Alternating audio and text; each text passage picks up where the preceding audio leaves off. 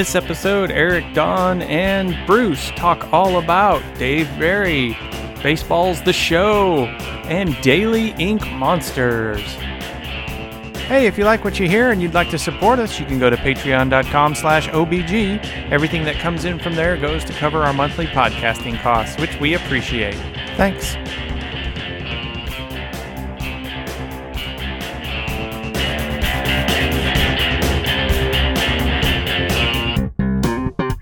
Welcome to another episode of the Inverse Genius Fortnightly. I'm Donald Dennis, and I'm obligated to say that because Bruce is here with me. Oh my God! It's the Donald Dennis.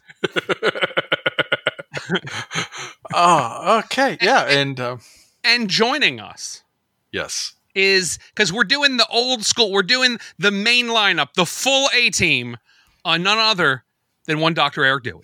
That is right. From a high on my ivory tower here, I am here to make sure that we bring some culture and class to this monkey circus. Thank goodness someone's doing it.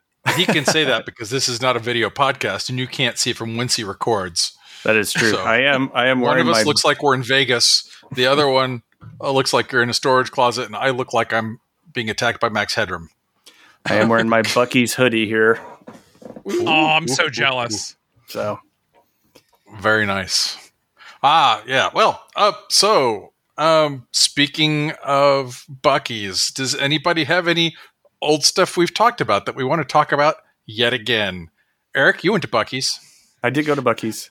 I, I, I I'll do one better. I made a road trip to Texas just to go to Buc-ee's, down and back one day with my daughter and my wife. We went some other places as well, but Buc-ee's, let's be honest, was the main attraction, and Nice. um, it was it was crazy busy. It was a Sunday. It was crazy busy. The both times we went there. Now recognize people. We only spent a total of like two and a half hours in McKinney, Texas, right? we went to Right. Buc-ee's twice. Um, and we've proven my wife and I are not allowed to go to Buc-ee's unsupervised anymore because as we were checking out, the lady was like, Oh man, it's crazy here at Buc-ee's today. I was like, Yeah. And then we kind of went crazy too. And we pull the stuff off, and the cashier's like, Oh, you did go crazy. I was like, Oh man, if the Buc-ee's cashier thinks we went Oh, too no. far, then and then uh, 161 bucks later, we walked out with our beef jerky and our beaver nuggets and our overbites and our Buc-ee's earrings and yeah, all kinds of great stuff. I don't see you wearing your earrings. Is it just because they're in the headset there, Yeah. or what? Yeah, that's it exactly. No, they're on my wife and daughter's ears. Gotcha. Fair, fair, fair, but fair. uh, I, I do have one other thing. If you if you don't have a Buc-ee's comment, No, I don't have another Buc-ee's comment. We know my love for Buc-ee's. We can move along. awesome. I did finish Stargirl this week, and got to tell you, Mm. loved every minute of it. And the best part was apparently they knew that it was uh, ending. So the final season, or at least the final episode, they were able to tie up all the storylines and even say, you know, 10 years in the future, this is what happens. So it was a very satisfying uh, story. That's nice. I actually started watching Stargirl, and uh, we're I don't know five or six episodes in, maybe a little more than that. And it's it's fun, light viewing. It's like I kind of want to watch something with television. I don't want to think too hard. I don't want to sit down for a movie, and so that will fill that hole between other things that I'm that I'm watching. So Yep, uh, I can agree with that. it's not bingeable for me. I, I don't think I could sit down and watch like seven episodes in a row. Yeah, but but I like it. It's fun. Cool, cool, cool. Bruce, have you watched any Stargirl? I have not. I probably should because it's in that same universe with the Flash and all that Yep. stuff, right? It's in the that CW like universe. DC TV universe. I at the beginning of all of that, I watched a lot of it, and then it became overwhelming. It started Yes. to feel like a job. It was like four hours of content a week to keep up, and I just fell apart. Once the one that had Captain Cold as a good guy and all that, I just dropped out from that point, and I should get back to it. It was all very good. Well, I will say the Legends of Tomorrow, which is where they had Captain Yep. Cold as a good guy. Great show, wacky show. Don't take it too seriously because it certainly doesn't take itself too seriously. Because that was It- my problem is with sort of Arrow. the Betrayal at House in the Hill of, uh, Yeah, of TV Of shows. superhero, yeah, yeah. because that was part of my problem with Arrow was I got to like two through two seasons of it. It's like grim, dark, dark, dark, grim, dark, and I was like, you know, Yes. and that's fine. They did a good job of it, but that's not what I'm looking for. And so That's, I tend to like that happier. that's exactly how I feel. I think that's how Superman has been botched so badly in the Ugh. movies. Is like, don't get me wrong. I'm fine with us, you know, after 40 years of making Superman comics, that we got to do some grim dark. Is he really of this world? Does he care about us as humans? And but I don't think like movie number one of a reintroduction that needs to be broad daylight in the center of Metropolis with everything happy and cheery, with him just punching a bad guy, probably an ugly bad guy, very hard, and we all cheer and there's a ticker tape parade and the American flag's behind him. And we can get into like, but does this alien have good intention? That can be like Superman 6. right. Let Batman be grumbly and dark. Let Superman be bright. And I agree. That was for me a lot of the arrow. I was like, I want to like this so much. I understand conceptually it's compelling storytelling, but like I just need a break. Yep. Well, so you could do, you know, sort of the Superman when he's new to the new to the scene, and people are like, oh my gosh, is he really a good person? Blah blah blah, and sort of have the trial by fire be his first movie, where afterwards it is obvious to everybody that he has sort of come out of this and he has Lex or whomever at his mercy, and he's just like, you know, I, I'm, I can't judge you. That is not my job or whatever it is. I am here to help and and then all of a sudden then you can elevate superman beyond Mhm. his nemesis at that point and that's why all the other villains or whoever just get so aggravated with us like he's so powerful because i like old superman before he leveled up Yeah. you know back when he could merely leap tall buildings in a single bound and when he would dodge when people were throwing guns at him that kind of superman you know Agreed. but anyway, all right. Um, yeah, so that's all cool. Uh, check out uh, Stargirl, which I guess is where we came from. Uh, I'm gonna, I'm gonna, I'm gonna look back. Previously, I had talked about uh, Jazza's Artie Art box and uh, his miniatures box and his inky box and stuff like that. Well, uh, probably to nobody's surprise, uh, he came out with uh, the Pro Sketch Pack, uh, which is a neat little sketchbook case that has got a couple of sketch actual sketchbooks in it. It's got a bunch of pencils. It's got uh, some water soluble graphite pencils. It's got a water pen that you can use then to smear that around. It comes with a hey, you you've got this new sketch thing. If you're intimidated at starting, here's some stuff that you can do in it. And it's got a small variety of markers to go with the markers that he's had in his previous set. But if you are looking to spend a hundred dollars on a really cool case that will hold all of your pencils and pens that you need to do your basic light sketching um, and a couple of sketchbooks then i recommend that. It has been pretty i just got it recently. I played around with it a little bit. The quality is all superb or at least it seems at this point. I haven't gotten too far into the books so uh, but it seems like they're going to hold up. And i'm just super happy uh, between that and who i'm going to talk about later in the show i'm all ready to get arting um, and uh, but yeah, so Jazza's Pro Sketch Pack. It is limited availability, so go and check that out. If you just search Jazza's Sketch Pack, you'll probably be able to find it, or look in the show notes. Sounds good. So there you have it. Uh, but um, so anybody else, no one else is looking back. Uh, we're gonna make Eric look forward. What what you got to talk about today? Alrighty. So, have you? I assume you've heard of a man named Dave Barry, a humorous Yes. writer Very for the Miami name. Herald. Yes. Okay. Yep. Yep. Dave Barry has written many, many, many, many books. Most of them are the funny kind of. Oh, have you ever noticed this kind of goofy stuff? Or you know, he lives in Miami, so this is the funny Florida stuff. Uh, in fact, if I'm not did mistaken, Peter Pan, right? I don't know about Peter Pan.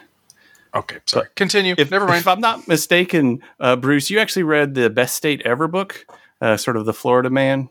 Maybe not, Yes. Where he goes to different kitschy little touristy traps and he and he rates them by on those those wax mold machines, the moldomatics. No, I've literally Oh. I've not heard of this, and clearly I, it's a thing I should have read. Okay, well, let me back up a second before I talk to what I really want to talk about. But yeah, he wrote a book called Best State Ever, where he kind of goes around Florida to hit a bunch of these kind of kitschy touristy areas, and he rates everything in uh, moldomatics, which if you're of a certain Yes. age, you'll remember these machines in these in zoos and stuff, where you put in your money and it like puts wax in this mold, and then Mhm. out comes whatever. I had the the the the chimpanzees that see no evil, hear no evil. I remember that or something like. Anyway, so the there's like the mermaid diving show, which I know you're familiar with.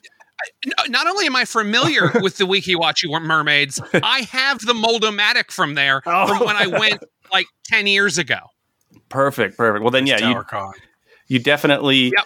you definitely should read best state ever the best part is when he and another guy go to a shooting range to shoot automatic weapons and they're talking about because dave's a pretty he's a hippie he's a left-leaning kind of guy Yeah. and they're talking Yeah. about you know this is terrible but we're shooting machine guns this is so freaking awesome just the whole kind of dichotomy of like i shouldn't like this but this is just the most amazing thing ever uh, Yep. so Mhm. it's a pretty funny book uh, so anyway, that's for you, Bruce. Best state Okay. ever. Um, Done. Check out your local library. But what I really wanted to talk about was Dave Barry's uh, forays into fiction.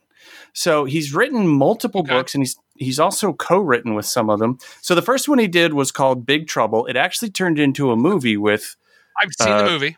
Yep, with Tim Allen and a whole bunch of other people, Patrick Warburton, Mhm. that unfortunately, since the main plot revolved around a bomb on a plane and it happened right after 9-11, uh, Mhm. you know, the movie the movie ended up getting postponed indefinitely. Then they finally came out and it didn't go anywhere, but it was still a good version of the book. Uh, and then he had another one called Tricky Business. There's one called Lunatics, Insane City, Swamp Story. But what he does, what does a great job of, is having these wacky characters, uh, and all of them kind of come from disparate areas. And by the end of the book, they're all in the same place, having to deal with whatever the plot is. It's kind of a Guy Ritchie thing with Yeah. a, a, a little lighter uh, air to it. I guess is probably It the would best have to way to be. put it. Yeah, yeah. um, and so I've read uh, at least four or five of these books. I, the Swamp City one I haven't read yet, or Swamp Story, but the rest of them I've had, and they're not related in any way other than kind of the same style. But he just does such a great job with these wacky characters that kind of end up you know, we've got the mob boss and the woman who's uh, always eating vegan food, and so she has like uh, terrible flatulence, and and somehow or another they end up, you know, in the same casino boat, running away from drug dealers because of whatever else happens, kind of thing, and and it's. Hmm. Uh, I, I strongly encourage checking out some of Dave Barry's fiction just because it is a lot of fun and I find them to be funny and very well written. Nice. And as I recall, I feel like I saw Big Trouble, I mean, forever ago, probably reasonably 20 years ago. That sounds and I about right. recall really liking it. I, I might go watch it again uh, right now, right in this weekend, Yeah, uh, just to remind myself. Well, Yeah, just yep, yep. in case you need more motivation, of course, Tim Allen's the main character. Rene Mhm. Russo is his wife. Um, Jason Lee is sort of this homeless guy. Uh, Tom Sizemore, who is going to pass away soon, was one of the bad guys. Um, and but Janeane Garofalo and Patrick Warburton are the police officers, and Patrick Warburton is just as awesome as he always is. So, anyway, I encourage you to check out So- Dave Barry's fiction. He did, in fact, write uh, Peter and the Starcatchers and a few other Peter Pan books, or at least there is a Dave Barry who did that. I'm assuming it's the same one. I would assume so as well. Are they uh, kids' books, young adult books, or are they adult? You know? Uh, YA, yeah. YA. That's yeah, because I know he has some YA series as, as well, uh, but I haven't uh, haven't dove into those. But yeah. Uh, anyway, uh, like I say, check them out if you're looking for. It's a lighter read, but they're really well done. Um, books I've read multiple times, gone back, and uh, so check them out. That's what I got to That's, say. and don't forget if you're out there. If it, I don't know if it's on streaming anywhere, but there was what was it? Dave's World. Oh, Dave's World with Harry documentary- not the Anderson. documentary. Yes, Yes, that was a really good show, and man, his wife was pretty in that in that show too. indeed. Uh, it was also what kind of reminded me that Dave Barry was out there because at the, that point, like Da- people knew Dave Barry, but nobody really thought about Dave Barry. He was just kind of there. Right. And then once that show hit, everybody was like, "Oh, I should check out more Dave Barry." I remember I worked, I think, at a bookstore at some point while that was running, and that's what led people to start like reading Dave Barry stuff. yeah, was yeah, that yeah. It, the TV show? And just as an Yeah, I don't know if that's available anywhere, but if you can find it, it Yeah, down. definitely. As a fun aside, he and uh, Stephen King and a few other uh, authors, whenever they were together in uh, book conventions, would actually make a band. They had a band, and they would I Yeah. forget what they were called, like the second. the rock bottom remainders, That was it. Yes, the Rock Bottom Remainders, and yeah, so they would have their own band. because it had them, and then I'm trying to remember. I can't remember the author's name that wrote the Joy Luck Club. Oh yeah, yeah. It's not Tam, is it? Because, uh, uh, he- Amy Tan. Yeah, I think. Well, gee, that it's feels not like, right, but I think she was their lead singer, as I recall. that sounds yeah. Amy Tan, that's who wrote it. Yep. There you go. But yeah, very cool. There you go. Bruce, what you got? Shall I jump in? So, uh, this is kind of a looking back at stuff. So, uh, a couple times last year, I mentioned my ongoing obsession with MLB The Show, Oh yeah, uh, yeah. the the video game of Major League Baseball. I want to talk about it again for just a second, but for things I think you wouldn't expect from a sports game that they're doing this year. So let's just cover like everything else is normal, entirely too much sports. Uh, do you want simulations? Yeah. Do you want the sound of a bat hitting a ball perfectly? They've sure digitized that. Do you want trading cards? I spent 16 days collecting trading cards in that game to build the perfect team. Uh, sure. What they've done this time is so one thing I have always thought that board games did very well is edutainment, right? Mhm. There are so many different topics I wouldn't have thought about in the same way had there not been a board game at some point dedicated to them. Uh, for me, the one I always think about is Twilight Struggle. Playing Twilight Struggle made me see the Cold War in a completely different way that I would not have looked at it before. I never would have thought about, you know, helping the Contras in Central and South America as a way to push back against the Russians. Because, like, I just never would have thought of that until I had to employ it in a board game. So I feel like I, you don't see video games do that all the time, especially in a sports title. You will every once in a while see them delve into a little bit of history, uh, but nothing that I think would be, uh, you know, that would um, like you dedicate a museum to.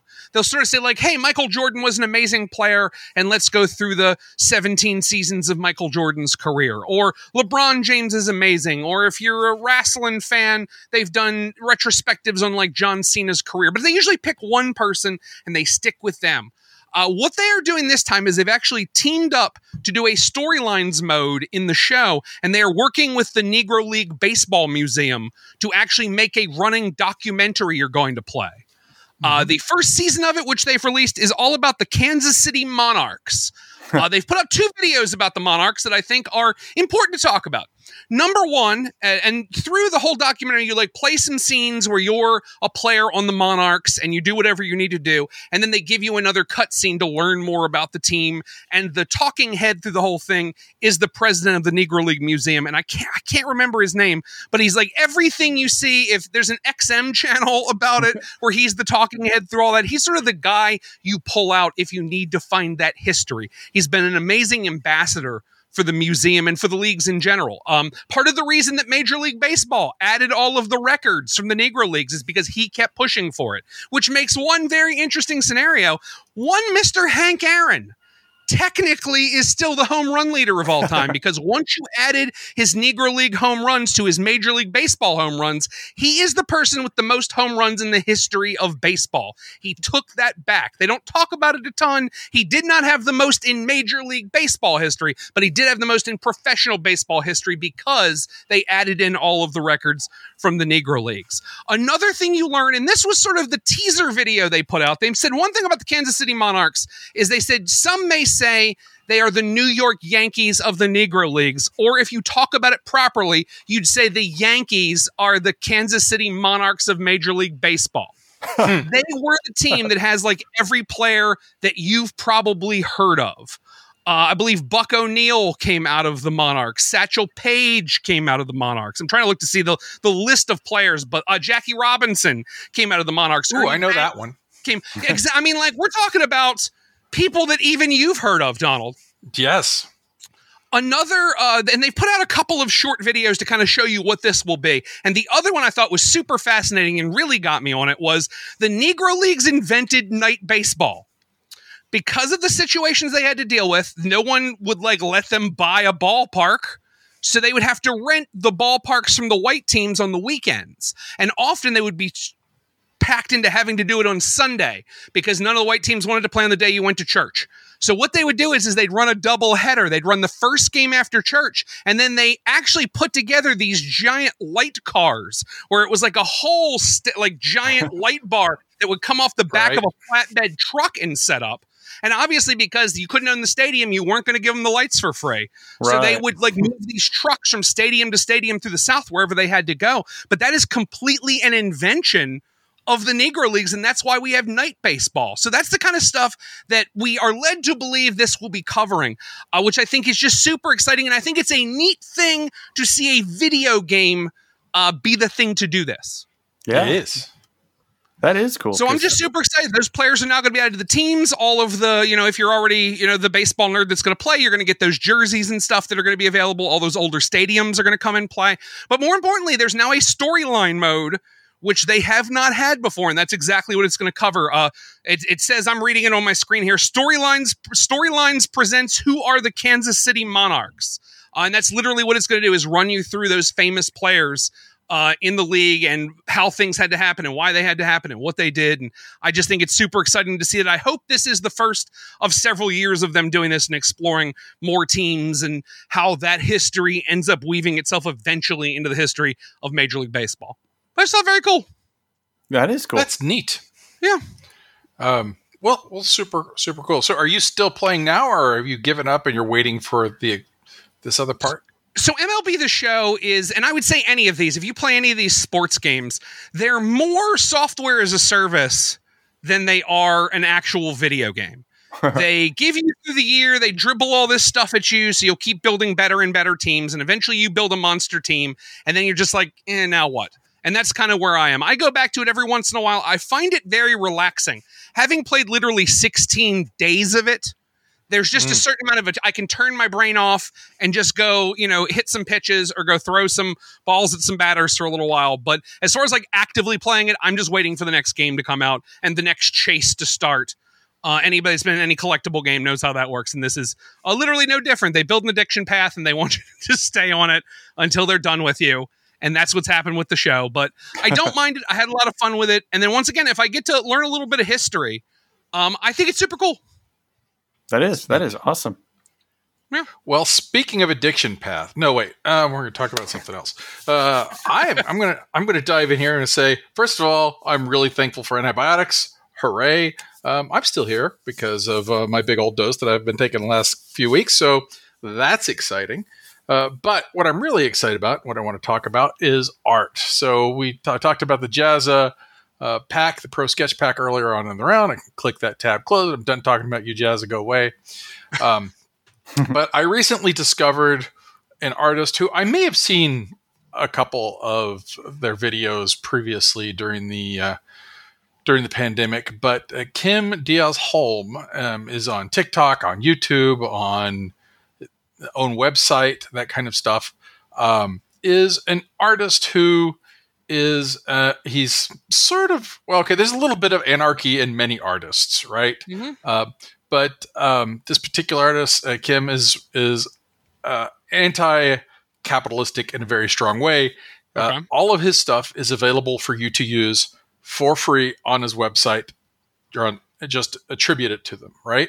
Okay. And um, the way I found the art was Daily Ink Monster. So you're going to search for that. And uh, what he does is he splashes ink onto his page and then he creates art out of it.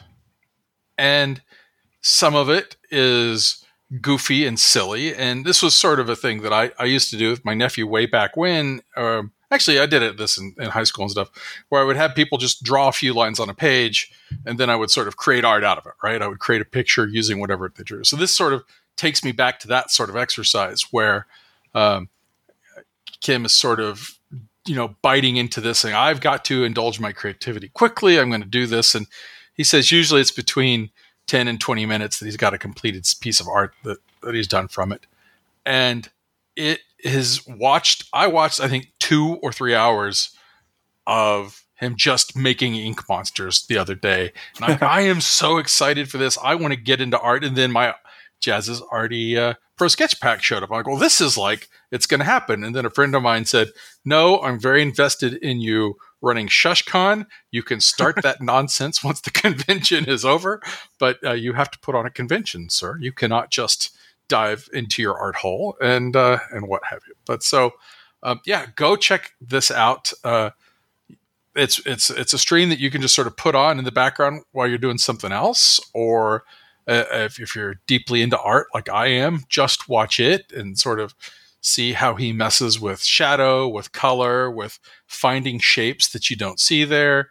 Uh, but it's not all untouched ink blots because he does have a white pen that he'll, you know, or paintbrush that he will go through and and add some extra stuff in. He has to, but uh, just a fabulous, fabulous artist that I'm super excited about. And we're going to use some of his art at ShushCon uh, for one of our activities that we're doing there.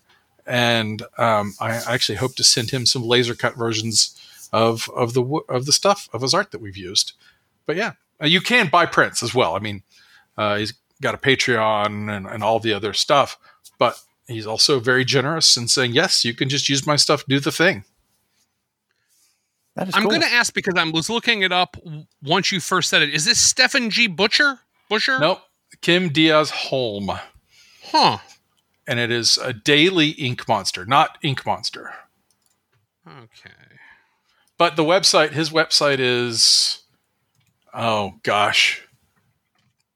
Do you, do you, he's, I don't think English is the first language. Is it? Is it? Uh, is it Denungahom? That's the one. Yes.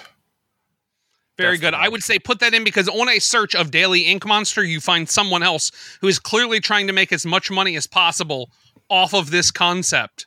Mm-hmm. Mm-hmm. And and while he's drawing, uh, he'll talk about stuff like he's got um, uh, he's bipolar, right?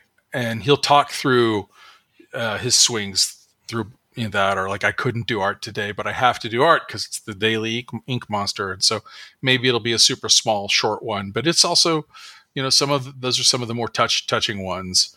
Uh, you know, and if he does a mythological figure for one of his pieces, because not all he does is just the Daily Ink monsters, he'll talk a little bit about, you know, some of the source for this mythology or whatever. And it's mm-hmm. it's all stuff that if you need a monster in a hurry for your role playing game, a different podcast I know, uh, or, you know, then then you could do worse than to scroll through a couple of pages of his ink monsters, and you'll find some super cool dragons, some trolls, some you know, you know, weird looking deer, beholder like stuff, that kind of thing.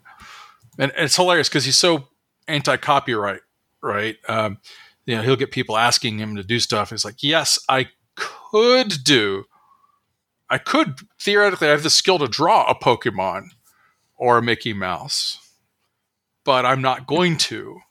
And then he starts drawing, I guess, what could be called a parody of a Pokemon or or a Mickey Mouse and as he goes through and does the drawing of it, and then he tears it up when he's done, he's like, "But I can't do that because that would be I would get in trouble for that."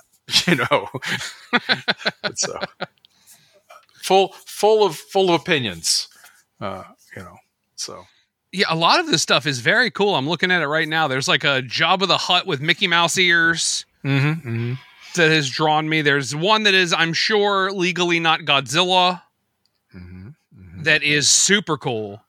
And he then just done a lot several of Cthulhu's. nightmare fuel. Yes. Oh yes, there's some Yeah. serious nightmare fuel.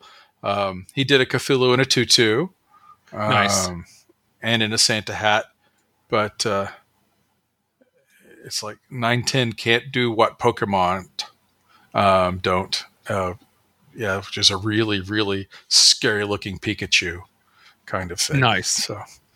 Um, yeah, check our show notes. And folks, I know that sometimes some podcatchers don't get all of our show notes for some reason.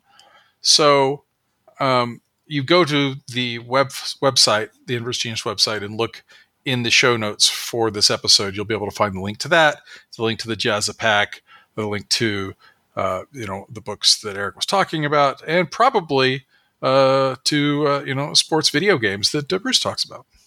I like it.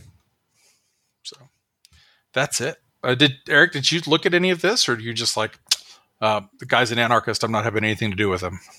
No, no, no. Uh, it's it's It's like looking at painted miniatures and you realize, yeah, I'm happy with what I can do, but I can never do that. Yes. Hmm. There is this definitely reminds me of, and I talked about it on here forever ago, Drawfee, which is sort Yes. of a comedy improv drawing uh YouTube channel. And it's the same I agree. Like the fact that these were just a blob of pa- of of ink that hit the can uh, that hit the paper and he did this. Yeah, this is an other world. This is like a superpower. when you can draw like that. When you can do art like this, it's a whole other part of your mind. I, ca- I can't imagine if I had this picture trying to replicate this picture, much less from a random blob of ink making this happen. I agree. Okay, so I I definitely hear what you're saying, but the, and and if I whenever I do a piece of art, I immediately hate it, right? um, but I look at some of his stuff and I'm like, this is the kind of stuff I think I think I could do. But maybe it's because I've got the, you know, I don't have to worry about it being anatomically correct as long as it looks cool and it sort of pushes forth a theme, right? Yes. um, or a feeling because a lot of his stuff, you know, you're like, well, that's not how fingers work. But you're like, oh no, but that is creepy as all get out, and and uh, that's the kind of stuff I can I can do a lot. But then he also shows in some of his other videos that he has got uh, actually all the skills he would need. So yeah, there's just- like there's one here that's a face made of faces. I oh, both couldn't think of it, nor could I draw it. Nor if you said to me, Bruce, I just want you to bring the conceptual idea of a face constructed of faces. I don't think I could get anywhere Yep. Remotely close here. And that's why it's like magic to me. Yep, I'm with you on that. Yep. But some really cool stuff here. Which makes Once Dawn again, a lot of it's very much nightmare fuel. Yeah. Beware of that. Yep. All righty. I am really excited that I get to talk to you guys, and I am uh, looking forward to the next time that opportunity comes up. Indeed. Thank you so much for having me. I will uh, make my final note about my video game I talked about, which is if you don't like sports, it is not going to change your religion. Do not go to uh, some. I've talked about some sports things. Where I'm like, if you hate sports, you're still going to be good with this. This video game is 100% not one of those. If uh, sports are absolutely not your scene, but you're willing to get into history, wait until somebody has put the historical bits and the parts of the uh, documentary up online and just watch those. Yeah, that makes sense. Let's wrap this up, I guess. Hey guys, go and check out these things. Check out our website. Check out all our stuff over on inversegenius.com. And you can find out all about our other shows like On Board Games. And well, that's pretty much it. You can go find out about On Board Games. So, anyway, I'm Donald Dennis and I am here with I'm Bruce Vogue. and Eric Dewey. and uh, yeah, thank you all for listening. Uh, goodbye, everybody. That's it for this episode of the Inverse Genius Podcast. The Inverse Genius Podcast is licensed under Creative Commons Attribution Non Commercial No Derivatives 3.0 license. Thank you.